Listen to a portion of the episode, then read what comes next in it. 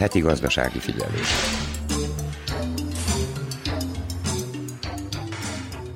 A márciusi átlagbér megközelíti a 75 ezer dinárt, ami számszerűen csak nem 14, valósan pedig alig 5%-kal magasabb a tavalyi év azonos hónapjához képest, közölte a Köztársasági Statisztikai Intézet. A márciusi medián, azaz a középbér kicsivel több mint 55 ezer dinár volt, vagyis a dolgozók fele ennyit kapott. Hegedűs Erika köszönti a heti gazdasági figyelő hallgatóit. A hétvégén egyeztetett az államfő az oroszországi gáz behozataláról és az áráról, előtte pedig a pénzügyminiszter a földgáz magyarországi tárolásáról. A gázár megállapodásról hallhatnak összefoglalót a heti gazdasági figyelőben. Beszámolunk a nagybecskereki állásbőrzéről és a magyar kanizsai hiányszakmákról is. A takarékoskodásról pedig pénzügyi szakember beszél. A fogyasztóvédelmi mellékletben az árfolyamnak a kamatokra és a hitelek törlesztő részleteire való hatásáról beszél a szakember. A vállalkozói mellékletben zentai szállodát mutatunk be. Az idegenforgalmi mellékletben a vajdasági épített örökségről szóló sorozatunkban ezúttal az adai ortodox templomba kalauzoljuk hallgatóinkat. Ennyi a kínálatból. Ha felkeltettük érdeklődésüket, tartsanak velünk. A munkatársak Konya Kovács Otília, Megyeri Henrietta, Nagy Emília, Csubriló Zoltán, Verica Polyákovics és Mila Mihnyák nevében tartalmas időtöltést kívánok.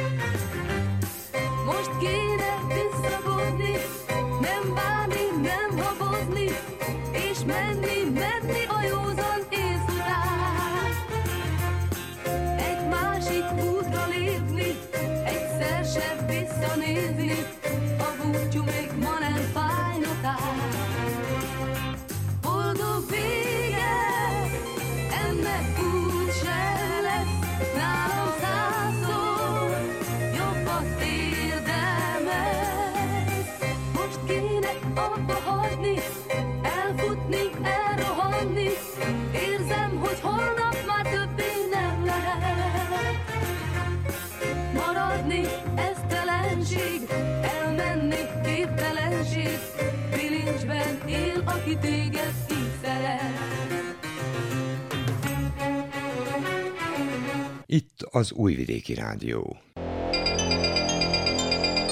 Gazdasági figyelő. Állásbőrzét tartottak a múlt héten Nagybecskereken, amelyen a munkanélkülieknek 42 cég kínált lehetőséget. Konya Kovács Otília hangfelvétele. 24. alkalommal kerül megrendezésre itt Nagybecskereken a sportcsarnokban az állásbőrze, amely valójában minden évben aktuális a munkakeresők szempontjából. Én szeretném, hogyha most a részleteket Csordás Miklós, a munkaközvetítő szakmunkatársa mondaná el. Lényegében az a fontos, hogy a 24. állásbőrze olyan időben történik, gondolhatná valaki, hogy nem lehet megszervezni, nem kell sehol munkás, tönkrement minden. Ellenkezőleg az történik, hogy 42 munkáltató jelenik meg az állásbőrzén. Mi nem csodálkozunk el rajta, mert a munkaközvetítőn állandóan egyfajta agilis hozzáállás van, keresik a munkát az emberek. Na most ami különbség az idén az, hogy először is örülünk, hogy ennyien vannak. Két oka van annak, hogy miért vannak ilyen sokan miért keresnek ennyi munkást. Egyrészt, hogy szakmunkás elég kevés van. Itt majd kitérek rögtön arra, hogy munkaközvetítőnek az a feladata, hogy tulajdonképpen egyfajta kontaktust tartunk minden évben a munkadókkal, munkáltatókkal, tanfolyamok, különböző körkérdések, ankétákon keresztül, hogy ők nyilatkoznak, mire van szükség. Ez az állásbőrzés arra jó, hogyha most ők tulajdonképpen úgy mondják szívik, állás interjúkkal megjelennek náluk, nyilvánítják, hogy ők mit keresnek CNC mechanikust vagy operatőrt, ugyanakkor a többi tanfolyamot is meg lehet szervezni, csak közösen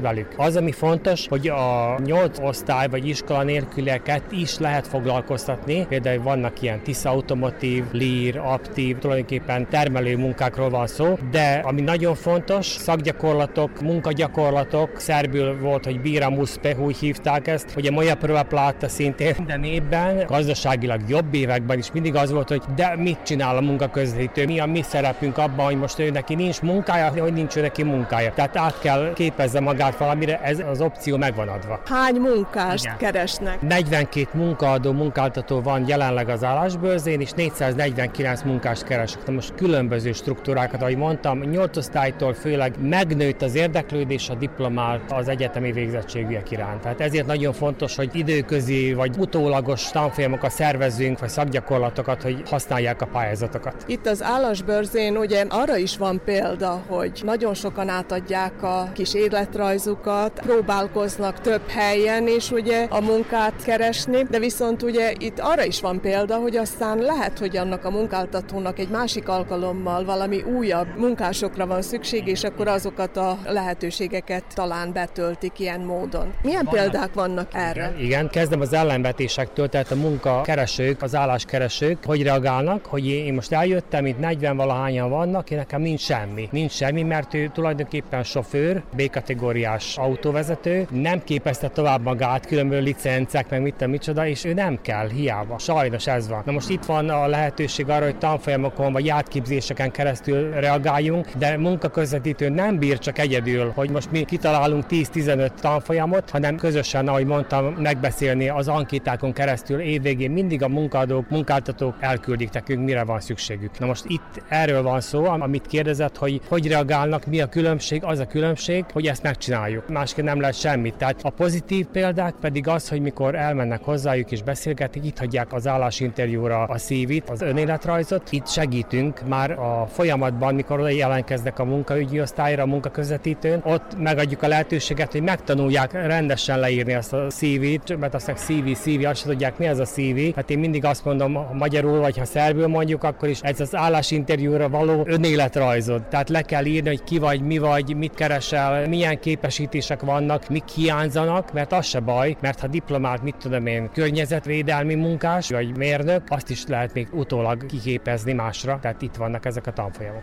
Mi a tapasztalat egyébként? Az, hogy egy-egy ilyen állásbőrzén sokkal több munkást tudnak foglalkoztatni a munkaadók, vagy egyáltalán ez hogy vetítődik vissza a munkaközvetítőbe? Statisztikailag igen. Épp az egyik kolléganőm, aki ezzel foglalkozik, tehát ankétákat, interjúkat csinál a munkakeresőkkel, az álláskeresőkkel, mondja, hogy erről van szó tulajdonképpen, hogy hogy is animálni őket, hogy lehet ezt megcsinálni, hogy folyamatosan foglalkoztatás legyen. Semmiképp másképp nem lehet csak együtt, mikor bejelentkeznek, segíteni nekik, ugyanakkor itt az állásbőrzén kimutatni, igenis többen. Na most konkrétan nem tudok mondani esetet, de ha megnéznénk statisztikával, igen, megugrik a szám. Az előbb, amit mondott, az igen létezik, hogy beszedik az állásinterjúkról az adatokat, és aztán nem reagálnak akkor, de mi utólag azért vannak ezek a dobozok itt, mint, mint választásokkor, és bedobják, tehát azt, hogy kinél jelentkeztek, kihez akarnak menni dolgozni, annak alapján mi ellenőrizzük nem a munkakeresőket, az álláskeresőket, hanem tulajdonképpen a munkáltatókat. És hívjuk aztán föl, most miért nem vettek föl, kerestek ilyen vagy olyan mérnököt, és nem lett senki fölvéve, mi történik, akkor talán azt mondják, hogy most folyamatban van, vagy majd hívják őket. Lényeg az, hogy ott legyen az állásinterjúról a papír náluk. Most még az is érdekelne, hogy ha valaki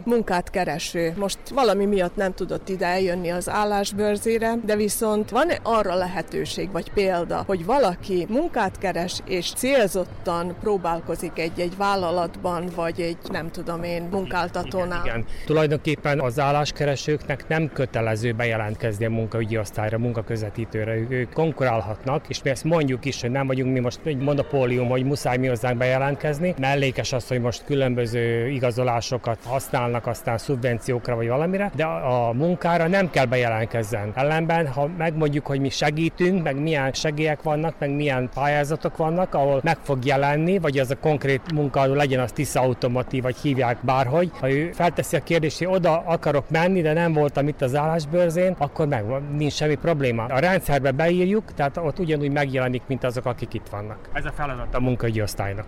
Erre az állásbörzére honnan érkeznek a munkát keresők? Úgy gondolom, hogy nem csak Nagybecskerekről és környékéről, hanem több községből ide jönnek. Tulajdonképpen Szécsány, Zsitiste, Csernye, Becse, onnan is jönnek, tehát lehetőség van ide jöjjenek, de különben ott is rendezünk. Most például június elején lesz Zsitistén ugyanígy állásbőrze. Azt nézzük, hogy könnyebb legyen az utazás véget, hogy ne kelljen jöjjenek most Banászko Karagyorgyaborról ide ma, és akkor átadja a CV-jét, és azt mondja, na most ő mit csináljon, semmit se ért el, hogy ne az történjen. Ott is ugyanúgy dolgozunk, a munkaügyi osztálynak vannak kirendeltségei, tehát ott is megszervezzük. Becsén, Zsitistén biztos, Csányén mikor, hogy van érdeklődés, tehát attól függ, milyen érdeklődés van. Most így mi a helyzet a munkaközvetítő adatai szerint, mekkora a munkanélküliség itt a környékünkön? A legutolsó adatok szerint maradt az a tízezer körüli munkanélküli, tehát az egész nagybecskereki régióban, hogy azt mondjam, tehát nem esett, nem lett, hogy többen, többen jöttek, tehát nagyon sokan iskolát befejezték, és itt vannak jelenleg, tehát most nagyon nagy szerepünk van nekünk is, hogy ezt megcsináljuk pályázatokon keresztül, szubvenciókon keresztül. Voltak pályázatok a köztársasági, úgy mondja a minisztérium írja ki ezeket a pályázatokat, ugyanúgy a tartomány is kiírta áprilisban, március-áprilisban befejeződtek. Ott is sokan kaptak munkát. Ugyanúgy van a önállóan munkát keresők körében is van érdeklődés, tehát ez mind folyamatban, szeptembertől újraindul az egész, reméljük nagyon, mert van érdeklődés. Itt Nagybecskereken ezen az állásbőrzén jelen van a Tisza Automotív is, és kínálják a különféle munkalehetőségeket, de én szeretnék először is egy bemutatkozást kérni, és utána pedig azt, hogy valójában mire is fogadják majd a munkásokat az elkövetkező időszakban. Tudbagi Izabella vagyok, a munkaügyi osztálynak a koordinátora. A Tisza Automotív autóipari beszállító vállalat és operátorokat keresünk gyártósori munkára. Tehát gyártósori operátori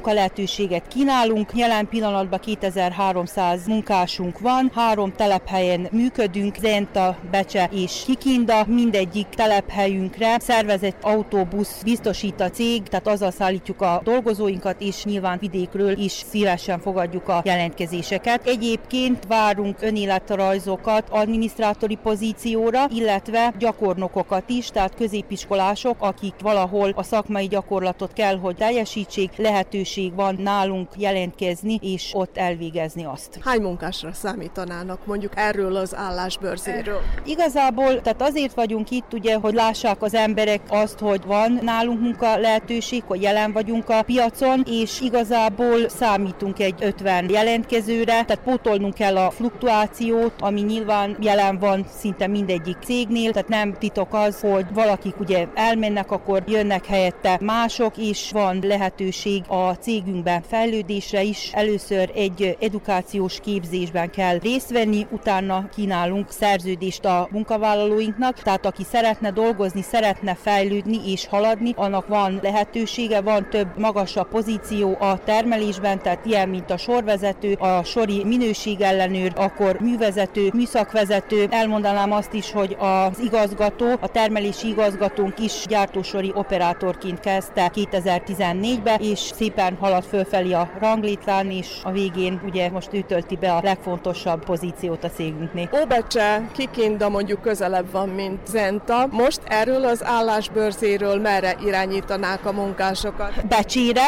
tehát Nagybecskerek és környéke, tehát a környékbeli falvak, ők Becsén dolgoznak, vannak munkavállalóink ezekről a településekről, és amint már az előbb is elmondtam, biztosított az utazásuk, és meg vannak elégedve a cégünkkel, a munkával, és nincs semmi akadálya, illetve probléma az, ha ezekről a településekről is jelentkeznek. Egyébként már ugye erről a tájról vannak munkások, Igen. akik Óbecsén Igen. találtak maguknak Igen. munkát. Igen, tehát Óbecsén dolgoznak nagybecskerekiek, Elemirről vannak, akkor Törökbecséről, akkor Alexandrovó, Karagyörgyevó, hát ők inkább Kikinda felé rotálódnak, de hát igazából, amint látja, tehát Flexi Factory vagyunk, tehát ez úgy van nálunk megszervezve, ha például egy termékre nagyobb a kereslet, és Kikindán van szükség a munkaerőre, akkor átirányítjuk oda a dolgozóinkat. Ha Zentán, akkor Kikindáról Zentára rotáljuk őket. Igazából, tehát ez így egy háromszöget ír le, és ezért vagyunk mi Flexi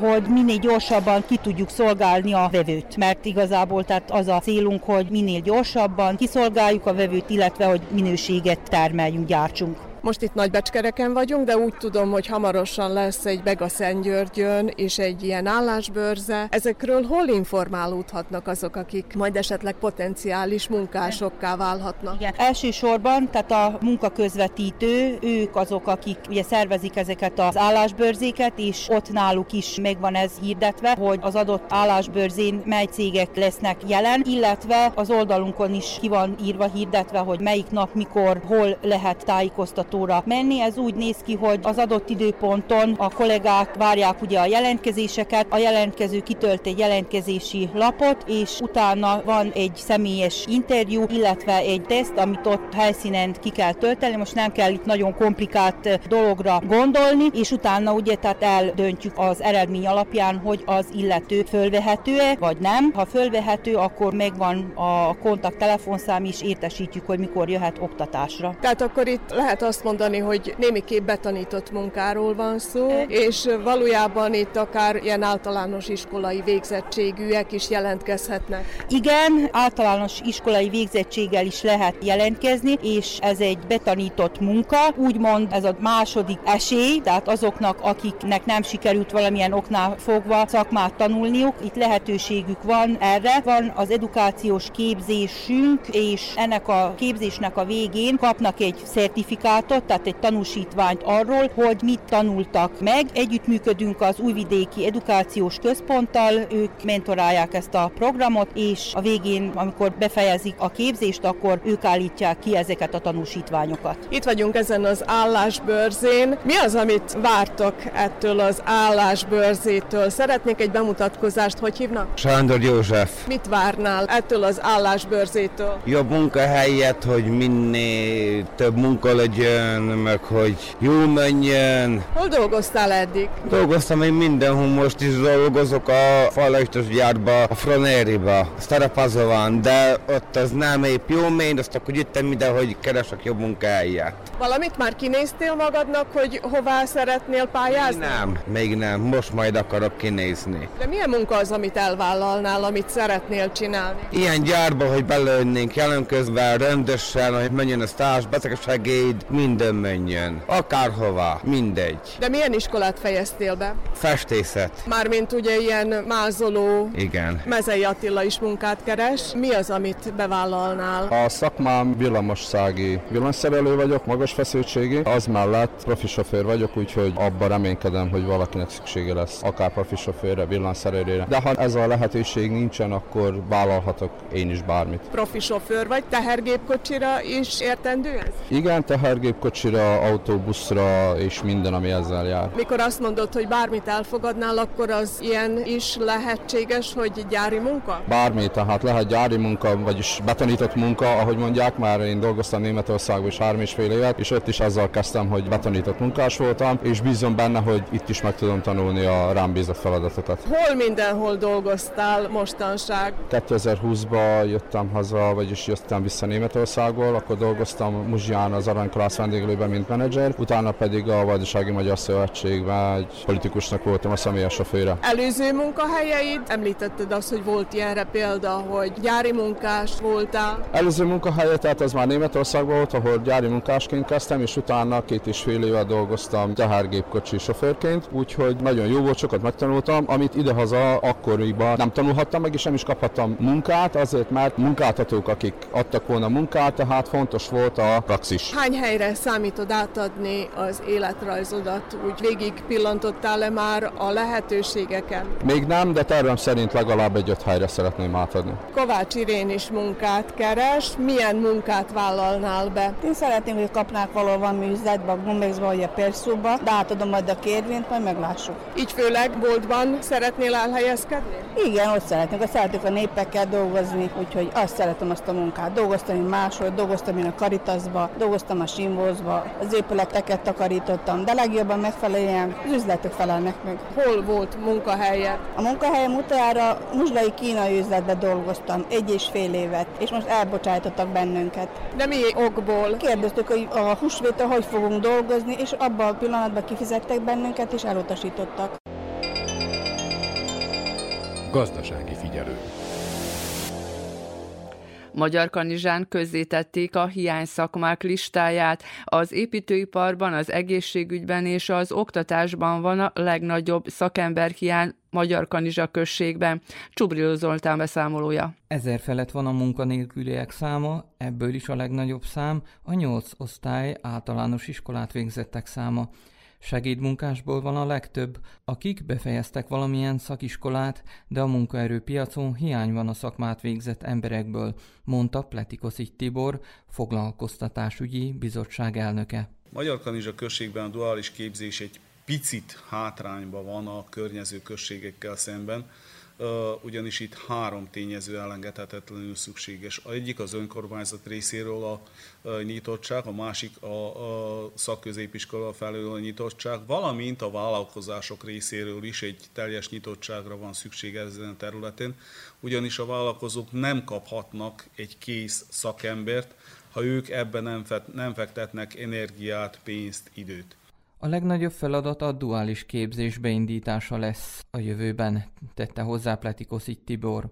Komolyabb szakirányú tevékenységre nincs megfelelő szakember, mondta Körmöci Károly, magyar kanizsai vállalkozó. Tapasztalható egy, egy gyakorlatilag egy elértéktelenedése a, a mostani bérszinteknek, és ezt természetesen le kell követnünk. Versenyképes bérszintet kell mindenféleképpen biztosítani, annál is inkább, hiszen a mi boltjainkban egy fokozottabb, elvárt kereskedő hozzáállást követelünk meg az alkalmazottaktól. Magyar Kanizsán a mézüzemben folyamatosan keresünk munkaerőt ennél fogva. Itt Kanizsán egy kicsit úgy tapasztalom, hogy egyszerűbb a helyzet.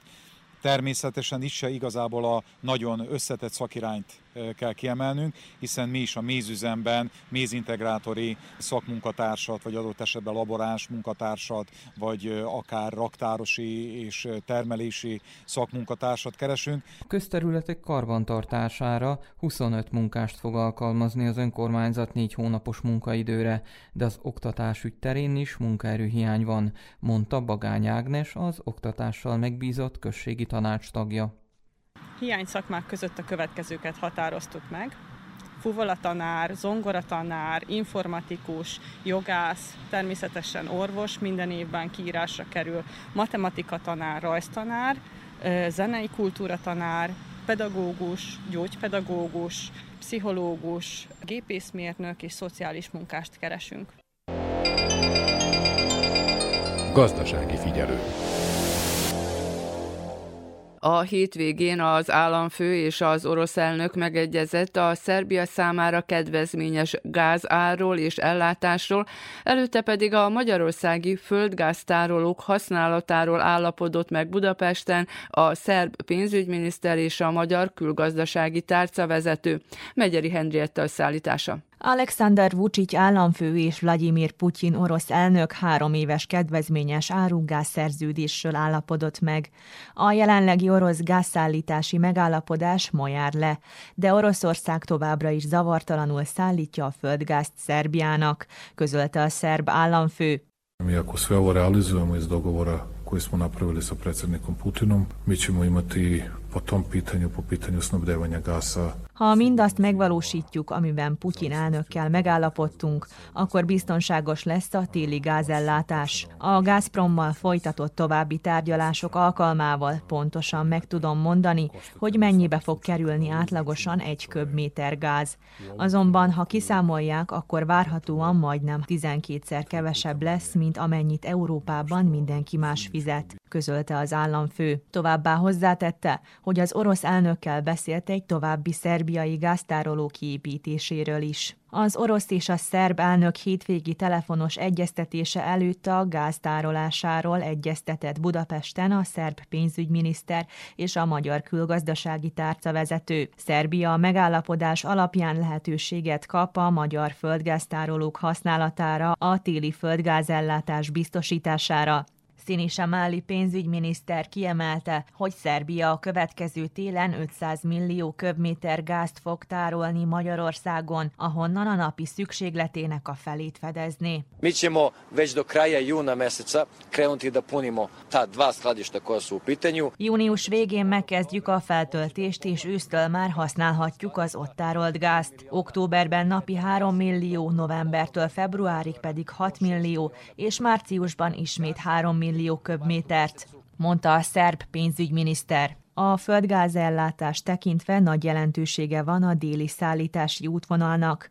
Naponta 10 millió köbméternyi földgáz érkezik Magyarországra Szerbián keresztül, és a szerb oldalon is zavartalan a földgáz szállítása. Szijjártó Péter, magyar külügyminiszter szerint a mostani kritikus időszakban is arra fognak törekedni, hogy garantálják egymás számára a biztonságos tranzit útvonalakat.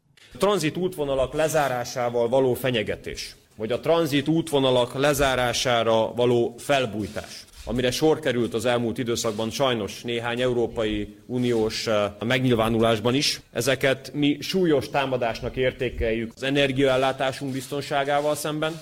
Egy ilyen tranzit útvonal lezárással való fenyegetés egyszerűen európaiatlan, mi érdekeltek vagyunk a regionális együttműködésben, érdekeltek vagyunk abban, hogy a beszerzések közösek legyenek, hiszen a mostani rendkívül nehéz és bizonytalan helyzetben eh, biztonságot ad az együttműködés, biztonságot adnak a közös beszerzések, tehát természetesen a válaszunk a regionális energiatősde kapcsán abszolút pozitív.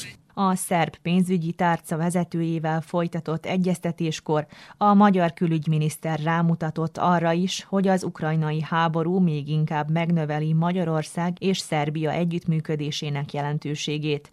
Döntöttek arról is, hogy megduplázzák a két ország közötti villamos energia hálózatok kapacitását. Több európai országot is fenyeget a földgáz tranzit útvonalának lezárása, ami miatt több háztartásban is áttérnének más fűtési megoldásokra. Néhány éve már gázzal fűtünk, ami eddig jó is volt, mert a tűzifára az utóbbi időben szinte duplára emelkedett. Most nagyon gondolkodunk rajta, hogy az idén télen visszatérünk a tűzifára, mert nem tudni, hogy mekkora árat kell fizetnünk a gázért, vagy talán lesz-e. A múlt heti budapesti megbeszélésen a magyar külügyminiszter az orosz kőolaj embargójára vonatkozó Európai Uniós javaslatra is kitért. Magyarország mindaddig nem szavazza meg az olajembargóra vonatkozó brüsszeli javaslatot, amíg az a javaslat Magyarország energia ellátását ellehetetleníti. Ezt a problémát az Európai Bizottság kreálta, ezért a megoldást is az Európai Bizottságnak kell kínálnia. Első a megoldás, és csak utána beszélhetünk szankciókról. Úgy látjuk, hogy egy ilyen átfogó megoldási javaslat nem reális, hogy megszületik Jelenleg is zajlik a brüsszeli EU csúcs, melyen az Oroszország ellen tervbe vett újabb szankciós csomag van terítéken. Viszont nem lesz része az Ursula von der Leyen által május elején kilátásba helyezett teljes körű olajembargó megvitatása. A brüsszeli embargó javaslat elfogadása egyes országoknak súlyos károkat és ellátási problémákat okozna, és így az egység sérülését vonná maga után, mondta a magyar külügyminiszter. A hatodik brüsszeli szankciós csomag elfogadása esetén Magyarország energiaellátása ellehetetlenülne, mert fizikailag képtelenség beszerezni annyi kőolajat alternatív forrásból, amely szükséges Magyarország és a magyar gazdaság működtetéséhez. A problémát az Európai Bizottság idézte elő, az Európai Bizottságnak kell megoldást javasolnia. Az Európai Tanácsnak volt egy döntése Versailles-ban, ami arról szólt, hogy az orosz energiahordozóktól való függetlenedés során Figyelembe kell venni minden esetben az Európai Uniós tagországok különböző energiaellátási struktúráját. Ez nem történt meg. Tehát az Európai Bizottság az Európai Tanács döntésével szembe helyezkedett, ami ez nincsen joga. Tehát mi az Európai Tanács korábbi döntését tartjuk természetesen érvényben lévőnek, tehát minden esetben tekintettel kell lenni az Európai Uniós tagországok különböző energiaellátási szerkezetére. És ha most az Európai Bizottságnak ez a problémát okozó javaslata napirenden lenne, az sajnos az Európai Egység sérülésének veszélyét hozna hozná magával, hiszen vannak olyan tagországok az Európai Unióban, amelyeknek súlyos károkat és ellátási problémákat okozna a hatodik brüsszeli szankciós csomagnak az elfogadása. Szerbia és Magyarország hozzájárul egymás energiabiztonságához. Ezt mindkét ország politikusai állapították meg. Gazdasági figyelő. A háború miatt kialakult pénzügyi bizonytalansága a lakosság jelentős részét a spórolás felé irányítja. Hogyan lehet azonban úgy takarékoskodni, hogy közben szinte minden terméknek emelkedik az ára, és ha esetleg van megtakarított pénzük, mibe érdemes most fektetni? Ezekre a kérdésekre válaszol Herbut Karolina pénzügyi tanácsadó, akit Nagy Emília kérdezett. Sajnos az árak nagyon fölmentek és, és emelkednek, hát ezt nem követik a, a bérek, ezt mindenki látja. Nekünk ezzel a pénzzel kell gazdálkodnunk, ami van. Meg kell néznünk, hogy tudunk esetleg spórolni, vagy lehet, hogy nem is tudunk spórolni, hanem azt kell megnéznünk, hogy hogy osszuk be a pénzt, ami most nekünk rendelkezésünkre áll. Úgyhogy itt nagyon fontos valójában, hogy prioritásokról beszéljünk, hogy mi az, ami legfontosabb, hogy most meg legyen véve. Kövessük persze a költségeinket. Én ezt alapból mindig ajánlom mindenkinek, hogy először is írjuk le, tehát hogy mik a legfontosabb céljaink. Mi az, ami nekünk legfontosabb, hogy tényleg realizálódjon, mi az, ami fontos, hogy most tényleg ki legyen fizetve. Ha valaki például építkezik, vagy pedig el szeretne menni akár egy rövid kis nyaralásra, vagy egy hétvégére, tehát ugye néha ez most luxusnak is tűnik, de, de azért néha meg is szeretnénk ezt, ezt magunknak adni, vagy valamit javítani kell például a, a házon, ez is megtörténik, fel kell újítani esetleg valamit, tehát valamilyen műszert, vagy például valamilyen gépet, mosógépet, boilert, hasonló. Tehát ugye mi az, amire esetleg nekünk most kell a pénz. Tehát onnan induljunk ki, mik a célok akkor meg kell nézni, hogy mennyi pénz kell nekünk erre. És milyen módon tudjuk tehát ugye azt a pénzt megteremteni, félretenni, spórolunk, tehát vagy több hónap kell ehhez. És akkor ezt ugye leegyszerűsítsük egy havi szintre, hogy ennyi bérem van, és akkor, vagy nyugdíj ugyebár, és akkor most mire mennyit kell, hogy szétosszak. Tehát mennyi menjen a kajára, mennyi menjen a rezsikre, hasonló. És itt a fontos persze a az étkezésre nagyon sok pénz elmegy, meg ott látjuk, hogy mennyire fölmentek az árak is, tehát az alaptermékeknél. Úgyhogy nagyon fontos, hogy most újra számláljuk, újra kalkuláljuk, hogy mennyi pénz az, ami nekünk tényleg szükséges arra, hogy a havi étkezést magunknak, ugye, tehát a, az étkezésre, hogy biztosítsuk, mennyi kell ugye most a rezsikre, és akkor ugye megyünk a többi tételre, ami lehet, hogy nem annyira szükséges, de persze szeretnénk rá költeni. Mibe érdemes fektetni most esetleg, akinek van megspórolt pénze, mi az, amit most megéri? Hát ez egy mindig jó kérdés, hogy, hogy mibe érdemes fektetni. Nincs egyetlen egy úgymond ideális válasz, hanem ez embertől függ. Tehát attól, hogy kinek mennyi megsporolt pénze van most pillanatnyilag, tehát most arról beszélünk, hogy valakinek már, tehát úgymond egy helyen van több pénz félretéve, vagy pedig van emellett lehetősége havonta is valamennyit félretenni. Tehát ugye itt több dologról tudunk beszélni. Tehát amikor a bankokat említjük, sokan arra gondolnak, hogy ott most már nincsenek is kamatok, nincsenek jó kamatok. Én annyit tudok ehhez hozzátenni, hogy, hogy vannak most is bankok, ahol relatív úgymond a piachoz képest jó kamatok vannak, például 2-3 százalék éves szinten, a kamatláb a spórolásra. A dinárról beszélek most a dinárban, amikor spórolunk, mert ott mindig nagyobb a kamatláb, vagy például euróban lehet kétszázalékos kamatot is kapni, ha tudod, hogy melyik bankhoz fordulj. Ugye most Szerbiában minden bank benne van a kötelező biztosítás rendszerben, ami azt jelenti, hogy bármelyik bankban van a pénzünk, nekünk 50 ezer euró ellenértékig biztosítva van a pénz. Tehát, hogyha a bank például csődbe megy, vagy bármi történne, ez, amitől sokszor az emberek félnek, ugye? Az a fontos, hogy mindenki tudja, hogy valójában egy állami intézmény 50 ezer euróig garantál, hogy kifizeti, tehát az összeget kamattal együtt. Tehát ezért ugye bár, hogyha vannak olyan bankok, amik lehet, hogy kevésbé ismertek az átlagembernek úgymond, de jobb kamatokat tudnak adni. Ez az egyik, tehát ez az első lépés, és nem muszáj lekötni a pénzt ahhoz, hogy kamatot kapjunk, tehát van úgy a spórolás, amikor tehát már csak azért, hogy a számlán van a pénz, azért kapunk szintén egy összeget, kamatot, de megsúgom a hallgatóknak, hogy van egy bank, nem fogjuk őket reklámozni, nyugodtan írjanak nekem az Instagramon, vagy a Facebookon, vagy a e-mailben, ha érdekli önöket, hogy, hogy mi a banknak a neve. Ők kitaláltak egy olyan spórolási módszert, amit STEK kölcsönnek neveztek el, ugye, hogy félretesszük a pénzt, mert rájöttek, hogy az átlagember mindig nehezen spórol.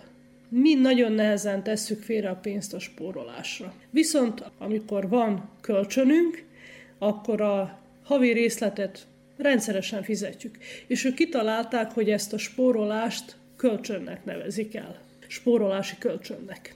És valójában minden hónapban emlékeztetik önöket, hogy be kell, hogy fizessék a részletet. És a maximális összeg ez 2000, 3000 vagy 4000 dinár lehet a havi részlet, tehát nem tudnak nagyobb összeget spórolni, de mi a lényeg? Tehát 12 hónapra van ez a szerződés a bankkal, tehát hogy 12 hónapig spórolunk, 2000, 3000 vagy 4000 dinárt, ha mennyit eldöntünk, ugye a spórolásunk kezdetén, a kölcsönünk kezdetén, és amikor mind a 12 hónapi részletet befizettük, arra az összegre, amit befizettünk, a bank 12,5%-os kamatot ad. Tehát ez azt jelenti, hogy hogyha valaki 48 ezer dinárt spórolt, azaz 12 hónapszor 4 ezer dinárt, aztán maximálisat, amit lehet, erre kap még kb. ugye 6 ezer dinárt. Sokan megkérdezik, hogy most miért csinálja a bank. Azért, mert a, a bank motiválni akarja az embereket, hogy kezdjenek el spórolni.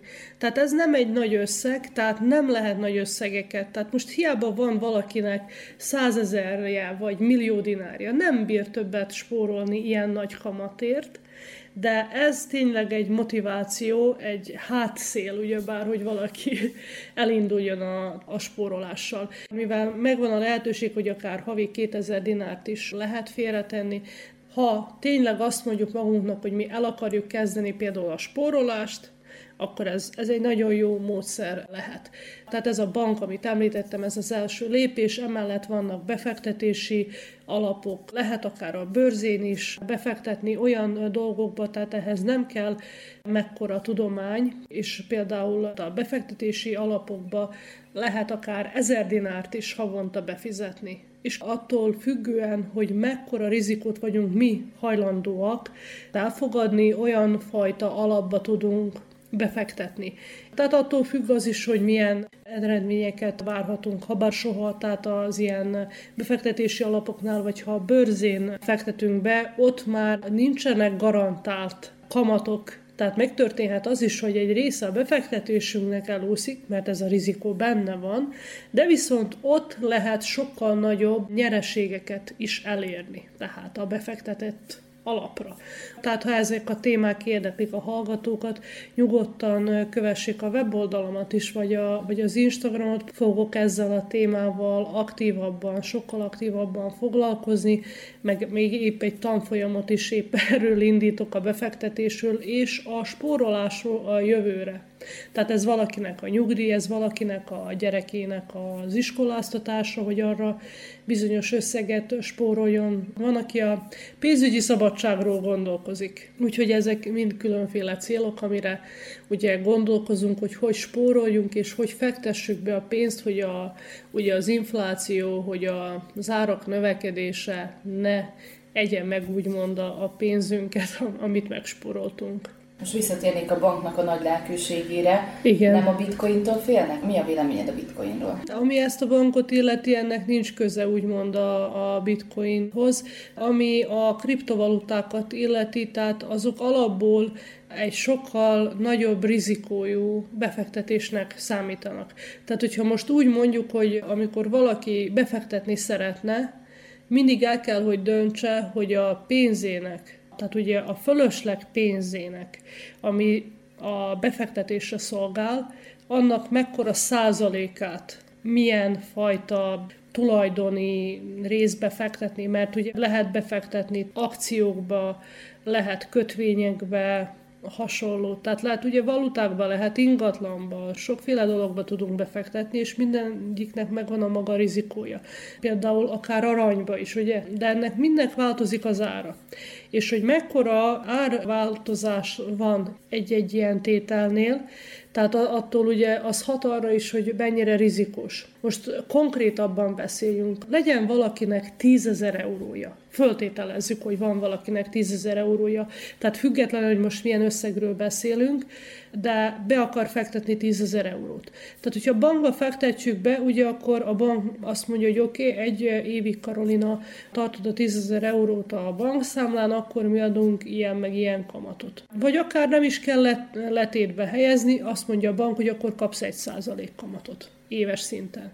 Akkor például egy befektetési alapba, ha oda fektetem be a pénzt, ugye akkor attól függően, hogy milyen rizikós, tehát arra lehet, hogy lesz belőle 2%, lehet 5, lehet, hogy lesz 15, lehet, hogy lesz 20%, de ez lehet mínuszba is. De persze ez nem pont úgy megy, szóval ne, nem csak kocka ez az egész, úgyhogy tehát az, azt azért le kell szögezni, hogy, hogy nem kocka ez, csak meg kell ismerkedni, hogy melyik hogy működik. Tehát, hogyha direkt akcióba fektetünk, tehát az rizikósabb, mint hogyha például egy befektetési alapba vagy ETF-nek hívják, tehát az az angol Exchange Traded Fund, tehát ott például, amikor egy ETF-be például fektetünk, akkor már alapból például az az, az egyik leghíresebb ami S&P 500 indexes akciókat vásárol, akkor nekünk már 500 fajta akció van az, az egy ETF-en belül, tehát a rizikónk kisebb, mint hogy csak egy akcióba fektetnénk. Na most, ha mi például egy kriptovalutába fektetünk,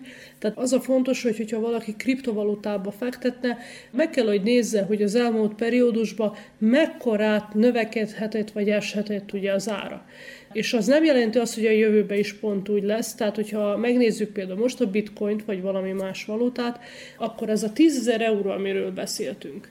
Tehát, hogyha a bitcoinnak néha leesett az ára 30 vagy 50 százalékot is, az, aki befektetni szeretne, hajlandó-e úgy rizikózni most a 10 ezer eurót, hogy abból lehet esetleg 5 ezer euró? Vagy 7 ezer, ugye? Ez nem jelenti azt, hogy ugye, hogyha most nekünk leesett az ára a bitcoinnak, akkor lehet, hogy most az értéke a 10 ezer eurónak bitcoinba ugye 7 ezer euró. De lehet, hogy holnap fölmegy 14 ezerre, vagy, vagy 30 ezerre, ugye? Tehát ez mind benne van a, a csomagban, de ezért is kell azt is tudni, hogy nem csak, hogy mekkora az áringadozás valahol egy befektetésnél, hanem hogy mi mikor akarjuk használni azt a pénzt. Tehát, hogyha én ezt a 10 ezer eurót most például lehet, hogy egy-két éven belül akarom használni, mert akarok lakást vásárolni, és kell a, például a lakáshitelhez, vagy valami hát akkor nem kell olyan rizikós valamibe fektetnem, mert lehet, hogy épp akkor esik be az ára például a bitcoinnak, vagy valamilyen akciónak. Na most, ha ez egy olyan pénz, ami nekem tényleg egy fölösleg pénzem, ugye? És lehet, hogy bírok 3, 5, 10 évet is várni, és akkor azt mondom, hogy jó, lehet, hogy most két hónap múlva lehet, hogy beesett az ára a bitcoinnak, és most 7000 euró. De megvárom a pillanatot, hogy azt mondom, hogy egyszer, amikor fölmegy esetleg 15 ezer euróra, vagy 20-ra, na akkor eladom.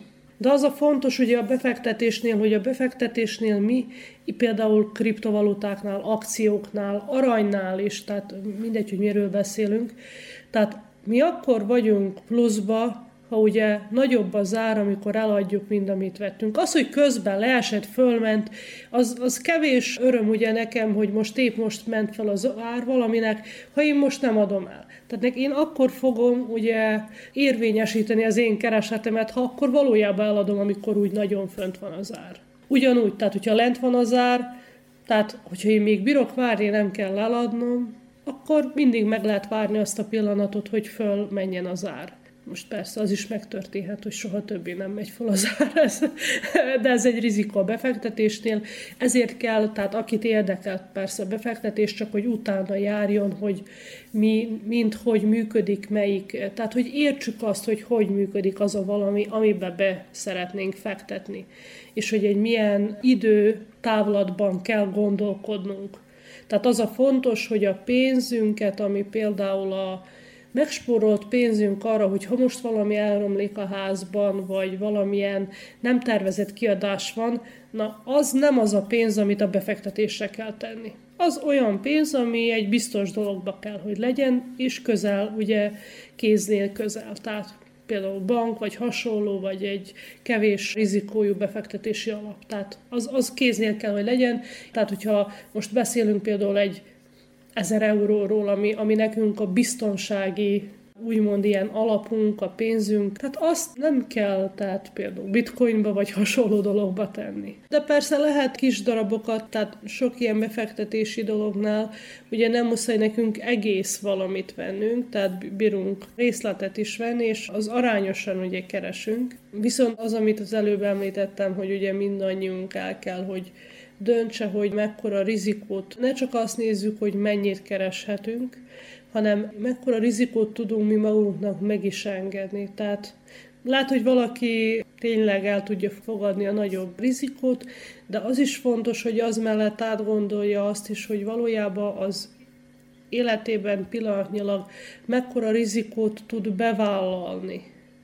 Mármint, hogy ne kerüljünk véletlenül hátrányos pénzügyi helyzetbe, azért, mert pénzünket oda valahova tettük, ahol akár nagy volt a rizikó, hogy egy részét elveszítse.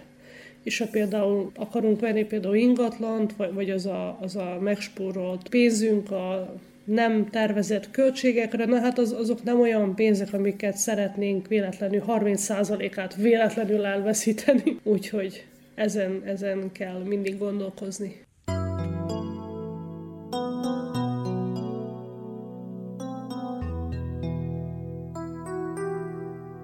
Fáradtnak tűnsz,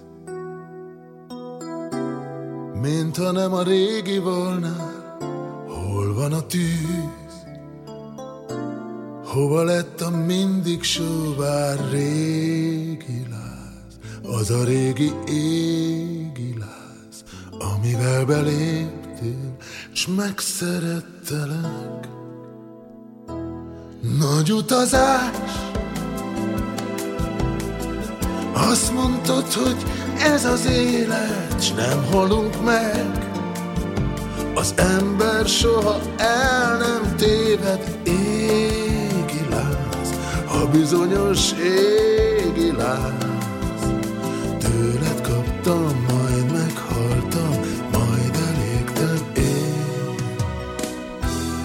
Mivé legyek most nélküled, Hová megyek, így nélküle? Te meg csak űz, fáradtnak tűz, Tova tűnt szép ígéretek, Nélkülük én hová legyek? Nagy utazás, a vonatunk újra indul, Nagy utazás, most a vágyunk már megint új útra visz. Induljunk el hát megint, gyere velem most, az ígéret szerint. Nagy lesz az út, de mi ugye mégse várunk a vonatunk. Neki lódul újra szágult rég hogy az a régi láz. Tőled kaptam, majd meghaltam, majd elégtem én.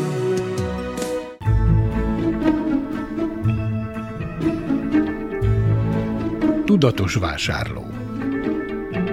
Fogyasztóvédelmi percek az Újvidéki Rádióban, a Zentai Fogyasztóvédelmi Központ támogatásával. A fogyasztóvédelmi mellékletünkben az árfolyamnak a kamatokra és a hitelek törlesztő részleteire való hatásáról beszél Nagymélykúti Tibor, az Entai Fogyasztóvédelmi Központ munkatársa. Valószínű, hogy most a törlesztő részletek azért talán nem jelentősen, de azért emelkednek. Hát továbbiakban pedig meglátjuk, hát a körülöttünk lévő helyzet az elég képlékeny, úgyhogy egyelőre, egyelőre örüljünk, hogy ilyen szituációt így meg tudunk talán úszni a, a zsebünkön keresztül.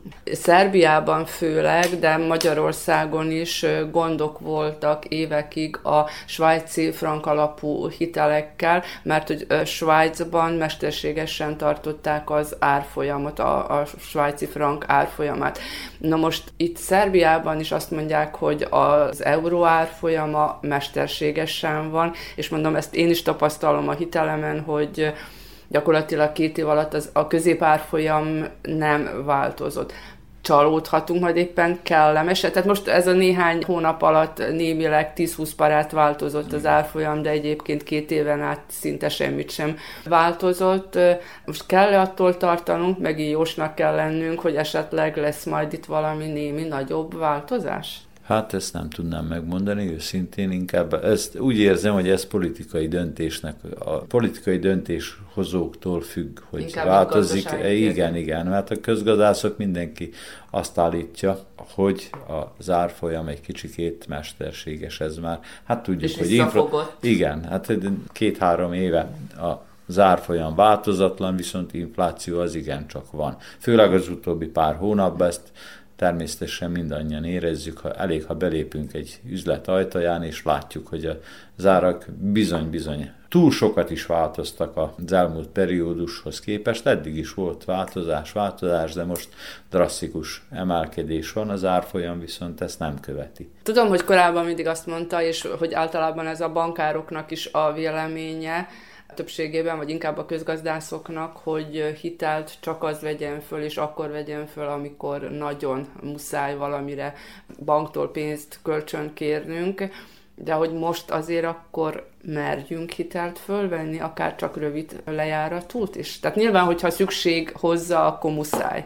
Természetesen, hogyha szükség hozzá, akkor muszáj. Hát most egy, egy új ruhát vegyek, én azért nem fogok vagy egy férfi létemre, valószínű nem fogok hitelt fölvenni, vagy egy luxus nyaralás céljából, jó, de hát természetesen a hitel erre is szolgál. Na most hát, megint csak azt mondom, hogy mindenki maga dönts el, hogy ez a hitel számára megéri most éppen szüksége van-e arra a hát úgynevezett luxus cikre, vagy luxus szolgáltatásra, és ki tudja ezt fizetni, ki tudja gazdálkodni. Hát hitel az nem ördögtől való dolog, az azért van, hogy használjuk. És akkor hogyan figyeljünk oda, hogy változó alapú legyen, vagy állandó kamatú? Millió dolláros kérdés, mert pillanatnyilag ugye fix kamatozásút javasolnánk, de, de nem tudjuk, mit hoz a jövő. Viszont az meg drágább. Hát kamat. igen. Igen. Fogyasztóvédelmi percek az Újvidéki Rádióban, a Zentai Fogyasztóvédelmi Központ támogatásával.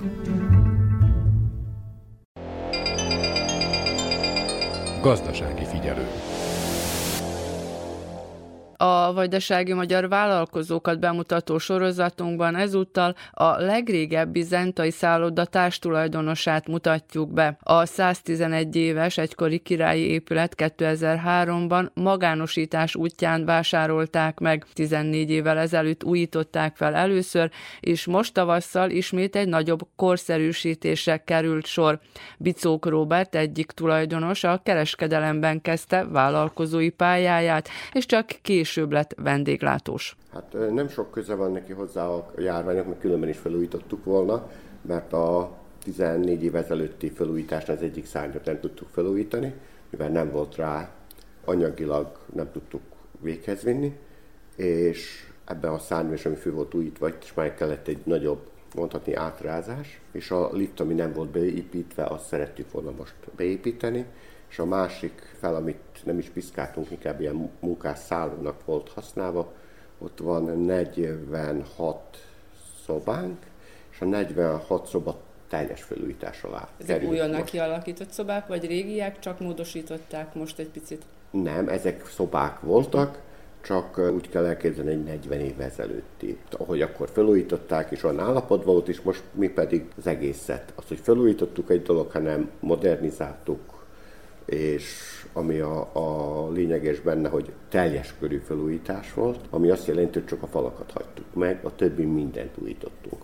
Milyen szolgáltatást végeznek? Itt nekünk a főbb az éttermi szolgáltatásunk, ami van, és az alvászat kapcsolatos dolgok per pillanat erre vagyunk rá. Tehát vendéglátás, ez eredeti szakma, vagy hogyan került ebbe az ágazatba, és mikor? Nem eredeti szakmám, én eredetinek kereskedőnek indultam a 90-ben, még a 90-es évek elején, vagyis 90 márciusában nyitottam az első üzletemet, akkor lehet mondani divat is volt, meg minden is én akkor voltam ilyen 20 pár éves, és onnan indítottam a privát életemet, vagyis így mondom inkább az egyedülálló munkálataimnak, ami utána nagyon nagy meg is tetszett, és 2003-ban lett megvéve ez a cég a privatizáció alatt, szóval előtte volt 13 év privát múlt a hátam mögött. Szintén is zentem. Az első üzletemet Verbicán nyitottam, hogy miért én se tudom, arra jártam, láttam, hogy nincs üzlet, mondom, itt akkor nyitunk egyet. Vegyes szóval, kereskedés? Igen, vegyes kereskedés, onnan indultam. Utána volt üzletem Csókán is, Zentán is, méghozzá kettő is, úgyhogy aránylag uh, szépen működtünk abban az időben, de amikor észrevettem, hogy jönnek a multik, akkor úgy döntöttem, hogy az egyik áttól megválok. Vagyis volt egy időszak, amikor mind a két ágat műveltem, a kereskedést is és a vendéglátóipart is, és én úgy döntöttem, hogy a vendéglátóipar mellett, vagyis a hotel szakma mellett maradok inkább, mivel úgy gondoltam, hogy ez nekem érdekesebb is, multika harcolni így se úgy se lehet, vagyis lehet, de nem jó vége van általában, úgyhogy én úgy döntöttem, hogy ezt a szakmát csinálom, és a akkor a fénykoromban 120 munkás körül volt a, a cégeimbe, úgyhogy úgy döntöttem, hogy inkább a hotel szakma mellett maradok. És hogyha picit a kereskedelemből pályahagyó, akkor a vendéglátásban hogyan találja föl magát egy vállalkozó? Vagy vannak jó munkatársak? Hát a vendéglátóipar ez egy egész más szakma. Én mindig azt szoktam mondani, hogy kereskedés nehéz, de az egyik legegyszerűbb szakma. Ott fogjuk az árut, berakjuk az üzletbe, beárazzuk, és viszik a vevők. A vendéglátás az egy egész más dolog. Szóval de ott sokkal, is kell. Igen, de sokkal összetettebb. Itt direkt kontakt van, rengeteg emberle, rengeteg embernek meg kell, hogy, hogy feleljen a, az elvárásoknak, igen, és az egy egész más. Ez egy egész, egész, egész úgy mondom inkább, hogy az ember itt százszor megcsinál valamit jó, egyet rosszul, itt vége van. Kereskedelemben ott nem. Hát átárazza, átcsinálja. Szóval ez egy sokkal nehezebb szakma, ezt nagyon kell szeretni, és ami lehet, hogy nekem szerencsém, hogy szeretem is, élvezem is, és aránylag sikeresen is működtetem a, az egész vendéglátóipari vállalatot. És miért Zent a legnagyobb szállodája? Mert lehetett volna kicsiben is kezdeni. Hát, Kisebb vendégházakkal. Igen, ez egy adott valami volt a privatizációban, uh-huh. és mikor meg lett véve, ezt úgy kell elképzelni, ez a cég ez egy lepukkadt cég volt, egy leromlott, ami óriási befektetéseket igényelt, és persze óriási adósságokkal, mivel mi akkor vettük a cégeket, adósságostól vettük, és mondhatni nagyon nehéz volt az eleje, mert amikor minden romos, újjá kell építeni, az régi adósságokat kifizetni, közben munkásokat megtartani, úgyhogy volt közben ennek egy... kuncsaftokat is, az ügyfeleket is elveszik. Közben meg is kell. Igen, de közben meg is kell élni valamiből, és akkor egy ilyen átcsoportosításokat csináltam az egyik helységből a másikba, a harmadikba, még a, a hotelnak a felújítása ment, és amikor a hotel felújítása befejeződött, akkor már egy kicsit könnyebb dolgunk volt, ha bár akkor nagyon nagy kölcsönökből újítottuk fel ezt az első részt, és nagyon nagy részek voltak, amit havonta kellett fizetni, de azt is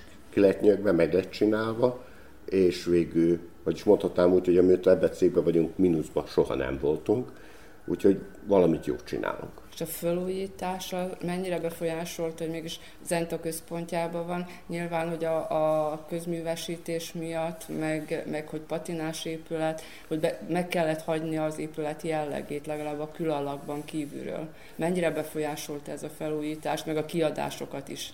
A kiadásokat és a ahogy mondanám, a látványt is ez uh-huh. befolyásolja. Városrendezési tervbe is be kell illeszkedni.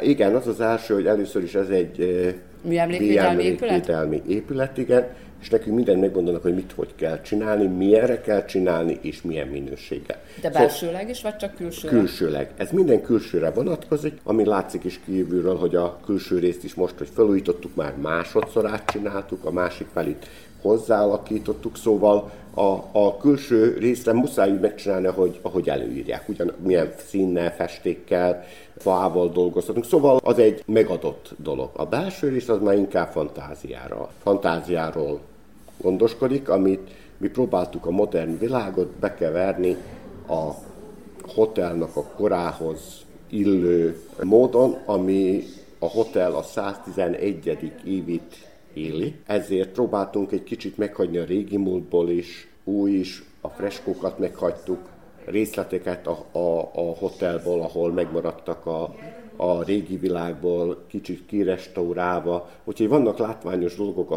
hotelon belül az 1911 évben épült hotel részből is. Most a tavasz folyamán történt meg a végleges átadása, befejezése az épületnek, vagy legalábbis részben. Lesz a folytatása a felújításnak, vagy terveznek-e újabbakat? És mennyire volt, ugye említette, hogy ez nem egy kényszer a járvány miatt volt, hogy tervezett volt a a felújítás, de mennyire befolyásolta a munkálatokat ez az elmúlt két éves időszak? A, az egész az úgy kezdődött... Működött-e közben a, a szálloda Igen, része? mivel a szállodánk az két részből áll, így mindig az egyik felét működtettük, a másik felét pedig újítottuk fel. Szóval mi felszerettük volna újítani a másik felét is, de ahhoz megvolt nagyjából a, a felújítási összegünk, de mivel tudtunk pályázni a Prosperitáti alapítványnál, így kaptunk annyi támogatást, hogy az egész hotelt fel tudtuk újítani teljes mértékben. Szóval a mi részünk, ami kellett, az számlánkon volt. Önrész meg volt. Az önrész meg volt, privát tulajdonban van az egész, úgyhogy nekünk banki kölcsön se kellett rá használnunk, ami mondjuk rá szerencse is, meg jó is, és a Prosperitáti alapítványon nagyot köszönhetünk, hogy így egybe meg tudtuk csinálni a, a, a, az egészet. Igen, így, hogy most a másik felé tudtuk volna megcsinálni, akkor megint aki rég, amit már felújítottunk, azt nem tudtuk volna, és szóval így daraboltuk volna, de így pont jó, így mindent össze tudtunk rakni. Azzal, hogy a 46 szobát, mikor felújítottuk, tudtuk utána azt használni, még újítottuk a, a másik 29 szobánkat. És az mellett építettük be a, a legmodernabb fűtés-fűtésrendszer, persze a liftet, liftet beépítettük, és felújítottuk, új friss festés kapott, mindent új lapozások jöttek, a fürdőszobák felújítva, új bútorok.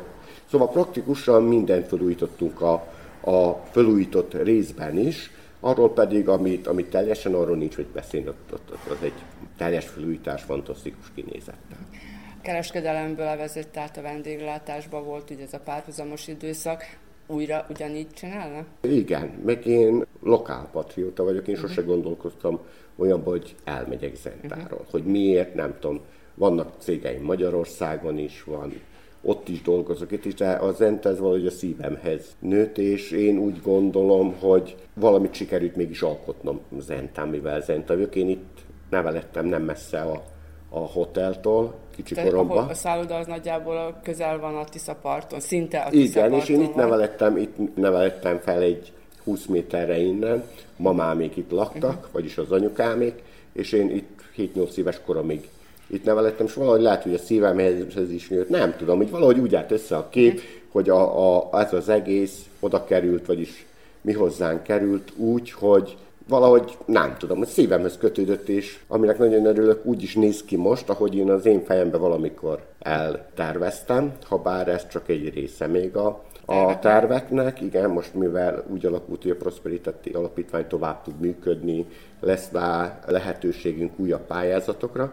Nagyon remélem, hogy sikerül, amit még nagyon szeretnénk a hotelnak a wellness részét megépíteni, egy konferenciateremmel. A wellness részt azt úgy szeretnénk, hogy hogy egy kicsinyített, mint makon van a fürdő rész, külső, belső része, úgyhogy ha, ha minden úgy alakul, ahogy, ahol kell, akkor a, annak a kicsinyített másolatát szeretnénk a hotelnak megcsinálni, ami, ami megint csak nem állami, nem saját privát tulajdonban lévő. Mindezeket az igényeket az eddigi ügyfélkörhöz, vagy a, vagy az entán, az entai igényekhez, az entára érkező vendégek igényeihez igazították? Az én fejemben... Hogy el kell adni gyakorlatilag Igen, el kell adni, és nem mindegy, hogy mit mennyi adunk el. Most más, amikor szálló vendégek vannak, és más, amikor wellness vendégek vannak, ezt mindenki tudja. Én is járok wellnessölni egyik helyre, másik helyre, és látom, hogy egész más árakon működik minden, és egész más igények is vannak. Szóval a... Hogyha bővítik a kínálatot. Igen, mi is bővíteni szeretnénk a kínálatot, úgyhogy szeretnénk egy olyan, egy olyan részt megcsinálni, amihez tudnánk külföldi vendégeket is tudnánk fogadni, és persze hazaiakat is ne kelljen menni máshova helyszínen, úgyhogy úgy, úgy szeretném megcsinálni a hotelba, bejön is ki se kelljen neki menni, télen fürdőbe le tudja menni, fürdeni külső, belső medencékkel, Úgyhogy remélem, Ezt hogy ezt... területileg meg tudják akkor oldani a Nekünk mostani... van hozzá területünk, meg van hozzá mindenünk, csak meg kell csinálni. Nekünk megvan a helyünk hozzá, uh-huh megvan a részünk, csak meg kell csinálni. Tehát nem kell a szállodából gyakorlatilag kimenni. Igen, igen, igen, ez a lényegben. Lesz, aki folytatja a családból. Van-e érdeklődés igen, az ágazat igen, felé? Igen, van egy fiam és két lányom. A fiam az 28 éves, és ő vezeti a kávézót, a Csokadérót. Ő teljes mértékben az át is van adva már ő neki. Uh-huh. Én csak kávézni járok be az egy nagyon szép patinás kávézó, szerintem a város legszebb kávézója, szintén legszebb helyen és az is most esett tehát nemrég egy újabb felújításon, ami, ami tényleg egy gyönyörű, szép kávézó, és a másik két lányom az pedig az egyik egyetemista, a másik pedig Szegeden jár két tannyelvű középiskolába, úgyhogy mindegyik gyerekem olyan szinten van, amit én nem hogy elvárok, amit egy szülő szeretne, és a, úgy látom, hogy az mind teljesül, a fiam befejezte az egyetemet, a nagyobbik lányom az júniusban diplomál, vagyis július 3-án, a kicsi az középsuliban van, úgyhogy nagyon jó áll a, a gyerekekkel, úgy mondhatnám, hogy szerencsés vagyok, minden úgy áll, hogy kell. Utóbbi időben gyakran panaszkodnak a vállalkozók, hogy munkásokat, személyzetet nehezen találnak, megfelelő személyzetet, gondolok itt iskolai végzettségre, és hogy egyáltalán legyen, aki dolgozzon. Mennyire nehéz itt a szakmában találni? Hát az igazság az, hogy én nálam, akik itt vannak, azok mind nagyobbik része úgy mondom, van, akit örököltem, akiket megvettük, a másik része pedig vannak fiatalítva, fiatalok, és én próbálok olyan embereket, meg fiatalokat ide csábítani, akik szeretik ezt a szakmát, és mondhatni, hogy a konyha, ami az egyik erőssége hotelunknak, ott mind fiatalok dolgoznak bent. A recepción is próbáljuk, hogy minél minél fiatalabbak dolgozzanak. A munkahely lehetőség van, de hála Istennek nekünk van elég munkásunk. Próbáljuk, hogy a fizetésekkel is követni a... Itt tartani a, őket. Igen, és látom, hogy több mint valószínűleg jól csinálunk, mert van, aki, amióta megvettem, azóta itt van, meg van, aki elmegy nyugdíjba visszaért, úgyhogy praktikusan próbáljunk, próbálok alkalmazkodni a piachoz.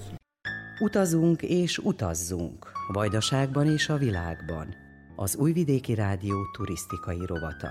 Az idegenforgalmi mellékletben a vajdasági épített örökségről szóló sorozatunkban ezúttal az Adai Ortodox templomba kalauzoljuk hallgatóinkat. A szerb bizánci stílusú templomot külsőleg a Gracsanicai kolostorra mintázták, a belterében a freskókat pedig az Oplenacira. Egyedülálló módon vasbetont építettek bele.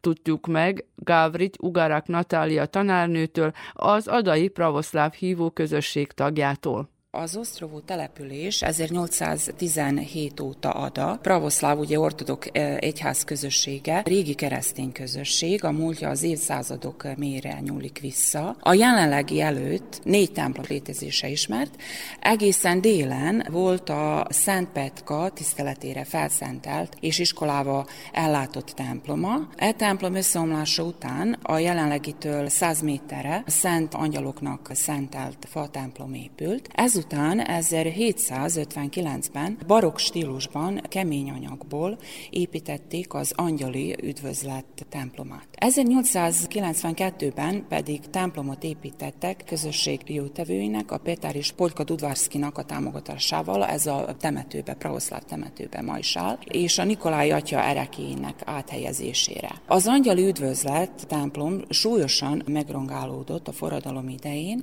1849 márciusában, de 1852-ben alaposan felújították. 1925-ben a régi templomot le lebontották, elég rossz állapotban volt, és voltak, jegyzőkönyvekben olvastam, hogy voltak ilyen gondok, hogy most lebontsák, vagy felújítsák, de mivel nagyon sok hívő volt, majdnem 2000 hívő is volt, amikor voltak ilyen nagyobb ünnepek, vagy vasárnapként, úgy döntötték, hogy mégis ezt a templomot lebontják, és egy nagyra van szükség, nagyot is fognak építeni. És ugyan azon a helyen építették az úrnak a mennybe menetele jelenlegi templomát, ahol most is vagyunk. Az egyik legreprezentatívabb pravoszláv templom, amelyet a 20. század harmadik évtizedében építettek vajdasági területen. 1925 elején Dáka Popovics, újvidéki mérnök, az illetékes intézményekkel folytatott levelezést, és ad a lakósáival folytatott megbeszéléseket, és utána tervrajzokat készített az új templom számára. A templom Lazar Sevics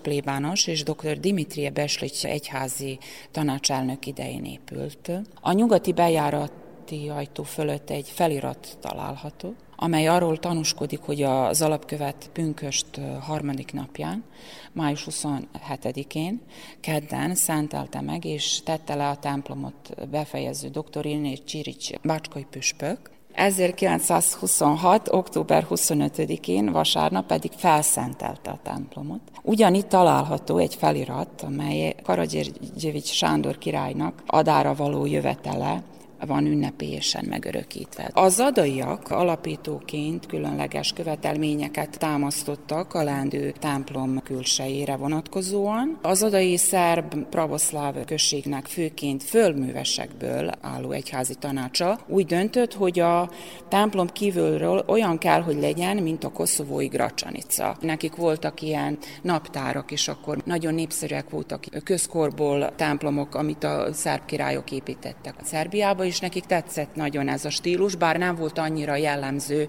itt Pajdaságban ez a szerbizánc stílus. De az adaiak így döntötték, hogy ők szeretnének egy ilyen templomot. És ez a külsején meg is látszik a templomnak? Igen, meglátszik, igen. Ha összehasonlítsuk, akkor meglátjuk, hogy a Gracsanicára hasonlít. És a Dáka Popovics egy szövegben írt is erről, hogy miért épp ez a stílus. Szakmailag is megindokolt. Az egyház közösség kérésére az 1925-26 közötti időszakban öt kupolás, háromhajós templomot építettek szerb-bizánci stílusban. A kivitelezők a zóbecsei Josif Ginder mérnök volt, Dzsóka Baskovics és Mita Bákics kőműves vállalkozók voltak, és látszik is kint az emléktábla. A templom az első olyan szakrális épületek egyike, ahol vasbetűn szerkezetet alkalmaztak. Olvastam az jegyzőkönyvekben, hogy Bécs Bécsbe volt egy 1910-es években. Ez valami újdonság, újdonság volt. volt igen, ez az érdekes, igen. Mert az ilyen templomokat, az ilyen szerb-bizánc stílusokat csak nemes anyagból lehet építeni. De mégis meg lett engedve, hogy vas betonból csinálják. Építészetileg, szerkezetileg ez indokolt is volt, mert ugye Igen. itt a Tisza közelsége, és hát Igen. hát vizes terület volt Igen. itt ez valójában. Igen. Nem csak a városnak ez a része, hanem Igen. úgy általában Ada alatt egy vizes terület volt többnyire. A templom 45 méter hosszú, 25 méter széles, és 37 méter magas. Ugye látjuk ezt a központi, a központi kupoláját. Kupola Igen. Igen. A folyosókkal együtt több mint 2000 hívő befogadására képes. Most nem vagyunk annyian. Tudni kell a hallgatóknak is, aki esetleg még nem járt, vagy nem látott ortodox templomot. Tehát, hogy ezekben a templomokban nagyon kevés az ülőhely, csak a, az oldalfalak mellett van pad, és általában névtáblás padok, viszont hogy többnyire állnak a hívők a templomban. Tehát akkor így férnek el 2000 például ebben igen, a templomban. Igen, igen, ez így van. Ami illeti ezeket a székeket, mink úgy hívjuk, hogy stalovi, úgy jön neki, hogy asztalok, és ez úgy működik már. Karfás, tehát oldalkarfás. Igen, igen, és ez úgy működik, hogy évszázadig, hogy mondjuk rá mindig egy méter húzza volt az ára, és a hívő, ha akar, úgy gondolja, hogy akar venni, úgy idézőjelben mondom, venni egy ilyen asztalt. Családja, vagy saját Családja, részére. saját részére, mert az ő neve van, akkor amíg ő él, az az övé. És aztán ha elhúny, akkor 40 napig egy ilyen fekete szallagot tesznek rá, és aztán vagy a családba marad, megint kell venni, úgy mondom, megint idézőjelbe, vagy pedig valaki más átveheti. Ezt egyszer vették meg? Ez egyszer, amíg él. Bejövünk a főbejáraton. Most, ha belépünk a főbejáraton, akkor jobbra van egy bizonyos helység, Krsztionicza neve, gondolom magyarul keresztelőhely, valamikor ott voltak a keresztelések. Ez most ilyen mondjuk rá ilyen kis múzeumféle. Itt a régi ikonosztászról, ami volt az előző templomból, vannak a Novak Radonyitnak a festményei. Nem került az új templom, amikor felépült, nem került az összes ikon az ikonosztászra, úgyhogy az itt van, és vannak még pár ilyen régi fényképek, múzeumszerűek. Egy érdekességet is szeretnék még megemlíteni, a keresztelőben, amit említettem, főbejárattól jobbra. Ebben a helységben van egy lemez, egy ólomlemez, amelyet megtaláltak az alapban, a régi, mikor lebontották a régi templomot.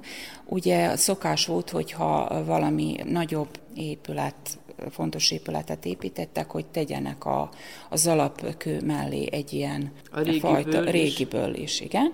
És ez 1759-ből van, és ott vannak az adatok arról, hogy mikor épült, és kinek az idejébe. Szóval ezek az adatok a régi templomról, úgyhogy az is, azt is őrizzük a keresztelőben. Ez is esetleg érdekes lenne megtekinteni, ha valaki eljön a templomba. Sokszor jönnek Magyarországról, sok vendégünk jön, van ilyen diák csere, és akkor szoktam őket fogadni, nekik ez érdekes látni, vannak fényképek, vannak pap, reverendák. Akkor itten balról látunk egy fényképet, ahol van a festő, aki festette ugye a, a templomot, ő pár baráttal, és megyünk föl a galériára. A kórusra fönt van, ugye tudni kell, hogy a, nálunk a pravoszláv templomban nincs hangszer, de igen, igenis van énekkar, és ott fönt van a szerbű kórus, szerintem a magyar nyelvből átvett szó, ahol az énekkar helye. Pillanatnyilag sajnos nincsen énekkar, de vannak énekesek, akik a szentartás, a szentmise alatt énekelnek. A főbejáratnál állunk, Igen. és a központi rész felé nézünk. Most picit, picit eltávolodtunk a Igen. főkupola alól.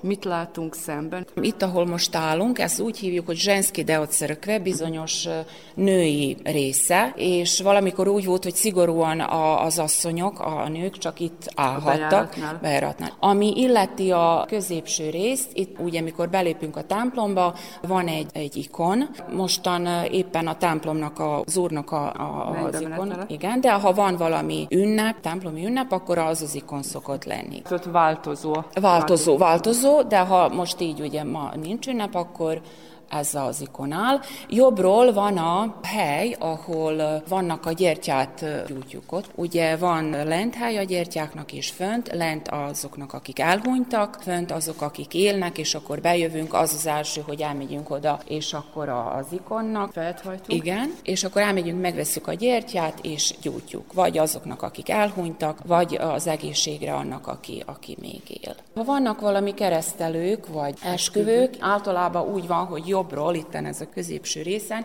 jobbról állnak a férfiak, balról a nők, de ez ma már nem annyira szigorú. Tovább menet, ezen a részen a plébános van. Itten, Mint a katolikus templomban igen, az oltár Igen, rész. az, az oltár rész, a, az oltár rész a, a mögötte van, az ikonosztász mögött. Ezt tudni kell, hogy nem bír bárki belépni a, oda az ikonosztász az oltárba. Persze csak az, akinek van a plagoszlov. A nők semmiféleképp nem léphetnek be, vannak ezek a segédek, ugye itt ezen a részen, itt áll a püspök, ha jön. A püspök az szokott jönni mondjuk rá, ha valamilyen nagyobb ünnep van, vagy amikor van a templomnak a, az ünnepe. És ez általában az ő helye, különben itt vagy virág, vagy valami dísz áll. Ha körbenézzünk, Igen. számomra picit szokatlan, hogy szinte minden centiméterre a templomnak festve van szentekkel, tehát hogy ikonok és freskók vannak mindenütt. Ez jellemző? Ez jellemző, igen, ez jellemző.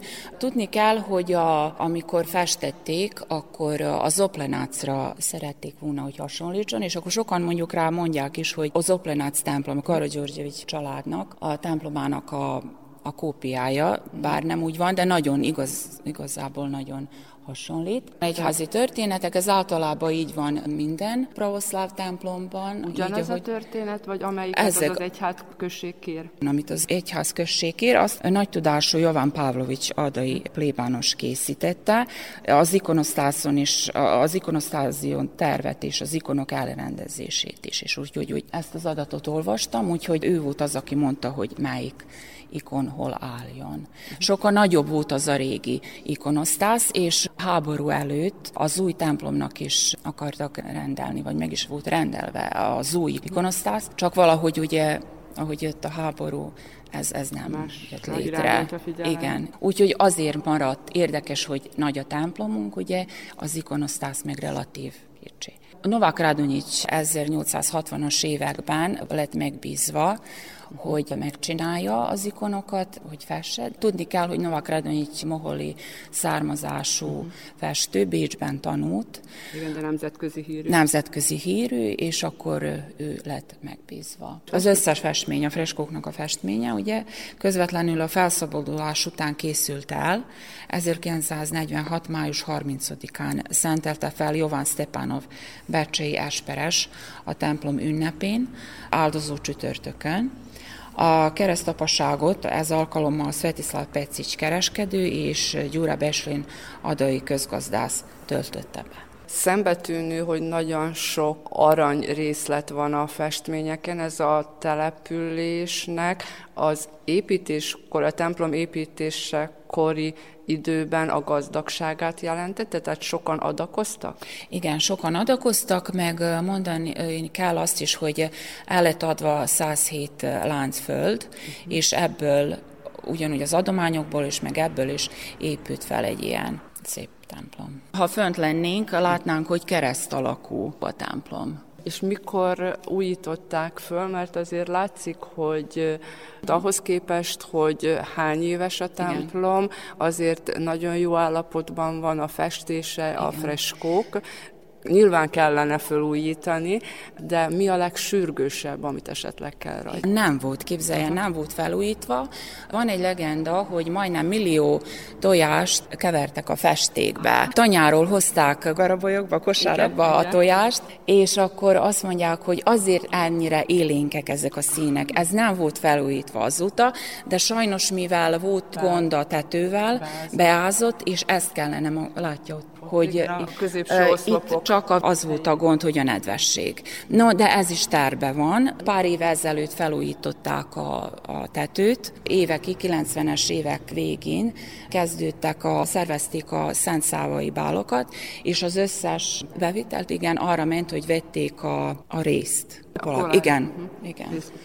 Úgyhogy fel is újították 2000 15-16-ban. Itten a behatont is rakták. Ez, ez pár éve ugye ezelőtt elkészült, ugyanúgy a, a külsejét is bemeszelték, na most várjuk ezt a, hogy a belsej is egyben legyen. Ottan sajnos a kórusnál is elég megsérültek az ikona képezi a nedvesség véget. Itten látunk egy régi zászlót, uh-huh. ezért 1920-as években volt egy Radivoj Popovic tanár, aki vezette a kórust, uh-huh. és nagyon aktív voltak, Szerbia szerte voltak ismertek, és ez a, annak a társulatnak a zászlaja, ez is egy érdekesség, amit mindig kihangsúlyozunk. Ugye mondtam azt, hogy a templom 40-es években festették, 14 évig vártak arra, és a Zsárko Milinov sajkási festővel kötöttek szerződést. Az egész templomnak első osztályú tempera festékkel és gazdag aranyozással való festésére az Oplenáci templom mintái, mint alapján csinálták.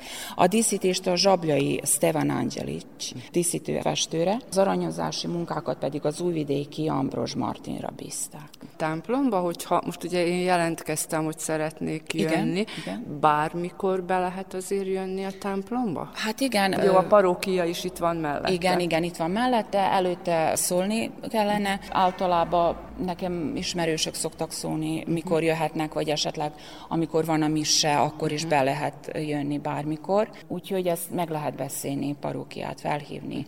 Általában nagyobb ünnepek, de, de nem csak azért, hanem azt akarom mondani, ha több ember mondjuk ja, rá, egy csoportok jönnek, az gond nélkül. Vannak itt nekünk brosúrák is magyarul, ezt megcsináltuk épp azért, mert nagyon sok magyar vendégünk van. Nagyon el vannak bővülve, pláne azok, akik először jöttek pravoszláv templom, hogy mekkora is, hogy mennyire, milyen, mennyire szép.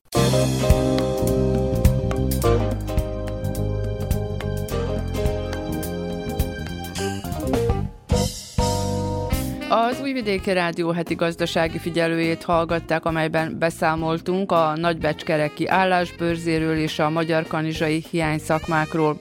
A gázár megállapodásról is hallhattak összefoglalót. A takarékoskodásról pénzügyi szakembert kérdeztünk. A fogyasztóvédelmi mellékletben az árfolyamnak a kamatokra és a hitelek törlesztő részleteire való hatásáról beszélt a szakember. A vállalkozói mellékletünkben zentai szálloda tulajdonost mutattunk be. Az idegenforgalmi mellékletben pedig a vajdasági épített örökségről szóló sorozatunkban ezúttal az Adai Ortodox templomba kalauzoltuk hallgatóinkat. A munkatársak Kónya Kovács Otília, Megyeri Henrietta, Nagy Emília, Csubriló Zoltán, Verica Polyákovics és Mila Miknyák nevében Hegedűs Erika köszöni meg hallgatóink figyelmét. A heti gazdasági figyelővel a jövő héten a szokásos időben, kedden délelőtt a 10 és az esti ismétlésben a 8 órai hírek után jelentkezünk. A későbbiekben is meghallgathatnak bennünket az rtv.rs.hu honlapon a heti gazdasági figyelő cím alatt. Mi itt leszünk, remélem önök is.